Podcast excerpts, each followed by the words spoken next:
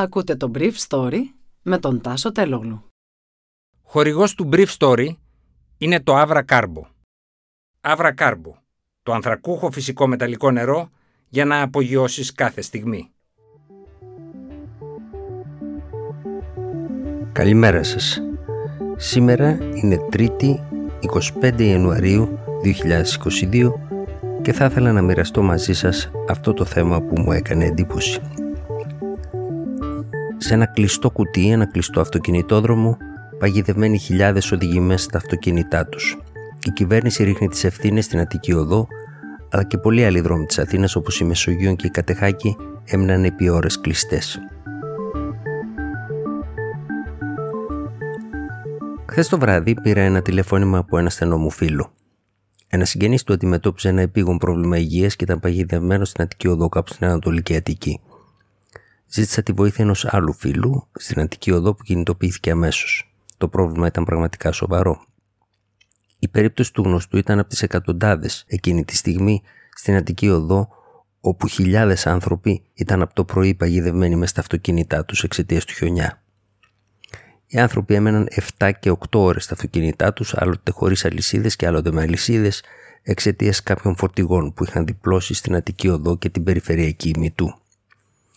Κάποιες πηγές της Αττικής Οδού μου είπαν ότι είχαν ζητήσει να εξαιρεθούν τα φορτηγά από την κίνηση στο δρόμο, αλλά είχε απορριφθεί το αίτημά τους από την πολιτεία. Όμως τα πράγματα παρουσιάστηκαν διαφορετικά από την πολιτεία ο Υπουργός Κλιματικής Κρίσης Χρήστος Τηλιανίδης στις 6 το απόγευμα είπε ότι το μεγαλύτερο πρόβλημα στην Αττική Οδό ήταν ότι η εταιρεία δεν κατόρθωσε να κρατήσει τον δρόμο ανοιχτό παρά τις συσκέψεις στι οποίες οι εκπρόσωποι της είχαν υποσχεθεί ότι θα έχουν επάρκεια μέσων. Πιστεύω ότι πρέπει να αναζητηθούν ευθύνες. Αυτή θα είναι η εισήγησή μου προς τον Πρωθυπουργό, είπε ο Υπουργός. Λίγο αργότερα η Αττική Οδός εξέδωσε νέα ανακοίνωση με την οποία ζητούσε συγγνώμη από το κοινό όπως εξάλλου είχε κάνει προηγουμένως και ο Χρήστος Τηλιανίδη για λογαριασμό της κυβέρνησης.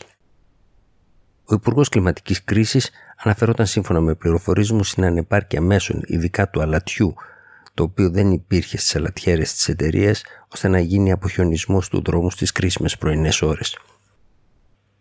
Η εταιρεία είχε διαβεβαιώσει σε μια πρώτη τοποθέτησή της ότι στην Αττική οδό των 70 χιλιόμετρων επιχειρούν 35 χιονιστικά μηχανήματα ή ένα κάθε 2 χιλιόμετρα και υπάρχει επάρκεια αλατιού. Εκφράζουμε τη λύπη μας για την κατάσταση που έχει δημιουργηθεί και την ταλαιπωρία των οδηγών, ενώ σημειώνουμε ότι τα διόδια παραμένουν ανοιχτά με απόφαση της εταιρείας.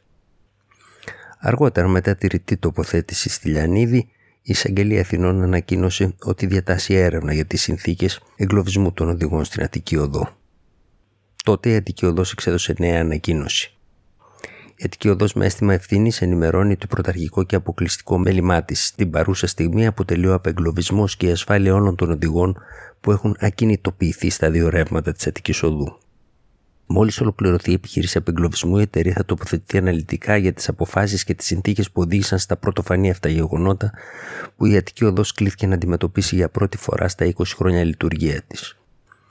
Η Αττική Οδό εκφράζει τη λύπη της και ζητά συγγνώμη από τους οδηγούς και τις οικογένειές τους για την ταλαιπωρία, με τη διαβεβαίωση ότι κάνει κάθε ανθρώπινη προσπάθεια για την απείληση του προβλήματος με ασφάλεια. Το βράδυ γινόταν προσπάθεια να απεγκλωβιστούν ακόμα οδηγοί που δεν ήθελαν να εγκαταλείψουν τα αυτοκίνητά τους, με χρήση του μετρό σε πέντε σταθμούς, τη βοήθεια των ΕΚΑΜ και του στρατού και τα αυτοκίνητα του ΕΚΑΒ σε κάποιες περιπτώσεις. Άνθρωποι μεταφέρονταν στα ξενοδοχεία ή δίνονταν τρόφιμα και νερό σε όσους και ήταν αρκετοί αποφάσισαν να εξακολουθήσουν να μένουν στα αυτοκίνητά τους. Τη νύχτα υπήρχαν ακόμα μερικές εκατοντάδες επιβάτες που είχαν ξεμείνει στο αεροδρόμιο Ελευθέριος Βενιζέλος, ενώ πολλοί οδηγοί ήταν εγκλωβισμένοι σε κεντρικούς δρόμους της πόλης όπως η Μεσογείων. Το αεροδρόμιο έστειλε ένα μέρος της βάρδιας του προσωπικού του να κοιμηθεί στο ξενοδοχείο Σοφιτέλ. Η περιφέρεια και οι υπηρεσίες του Υπουργείου Υποδομών πάντως απουσίαζαν από τις κεντρικές αρτηρίες που όσο περνούσε η ώρα το χιόνι στιβαζόταν. Ενώ και με το catering των νοσοκομείων παρουσιάστηκαν προβλήματα που αντιμετωπίστηκαν μόνο για εκείνα τα νοσοκομεία του ΕΣΥ που εφημέρευαν. Τα νοσοκομεία όχι μόνο του ΕΣΥ αλλά και τα ιδιωτικά θα χρειαστούν σήμερα το αργότερο αύριο προμήθειες που μπορεί να μην έχουν στην ώρα τους.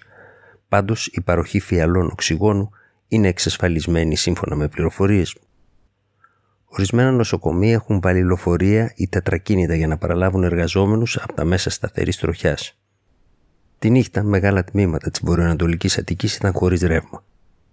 Έξω από την Αθήνα, το σημαντικότερο περιστατικό της χθεσινής χιονοθύελας σημειώθηκε στο σιδηροδρομικό δίκτυο της Βιωτίας. Μία μηχανή του ΟΣΕ ξεκίνησε από το σταθμό της Ινόης να προσφέρει υπηρεσίες και να ξεκολλήσει ένα τρένο που είχε πάθει βλάβη ώστε να το μεταφέρει και πάλι στο σταθμό της Λιβαδιάς. Κάτω από διευκρίνηστες συνθήκες έπεσε πάνω στο βαγόνι με τους επιβάτες με αποτέλεσμα ένας εργαζόμενος, ο μηχανοδηγός αλλά και ένας αριθμός επιβατών να τραυματιστεί. Όπως ανακοίνωσε χθες το Υπουργείο Κλιματικής Κρίσης, η τηλεκπαίδευση στα σχολεία δεν θα λειτουργήσει λόγω έλλειψης υποστήριξης από το διοικητικό προσωπικό, ενώ ο δημόσιος και ο ιδιωτικός τομέας θα μείνουν κλειστοί εκτός από τις υπηρεσίες που είναι απαραίτητες για τη στοιχειώδη λειτουργία του κράτους και ορισμένες υπηρεσίες των οργανισμών τοπικής αυτοδιοίκησης. Ήταν το Brief Story για σήμερα Τρίτη, 25 Ιανουαρίου 2022.